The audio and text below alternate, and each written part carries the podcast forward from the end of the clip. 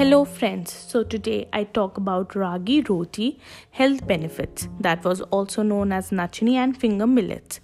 So guys, as you know, ragi roti is gluten free grain and it is very nutrition and also easy to digest. And if I tell you the nutrition value per 100 grams, that was calories 376, total fat 1.9 gram, carbohydrates 80 gram, protein 100 gram, calcium 344 gram. And if I tell you the Ayurvedic properties, that was guna, it means quality, it was laghu, light dry warming, and rasa, that was known as taste, it was madhur, slightly bitter. Virya, that was known as potency, it is shita, that means cooling. Prabhav, that means impact. It was Tridosh, that means shamak. And if you cook in ghee, it will be more beneficial to your body. If you are a vegan, then it's a best source of calcium.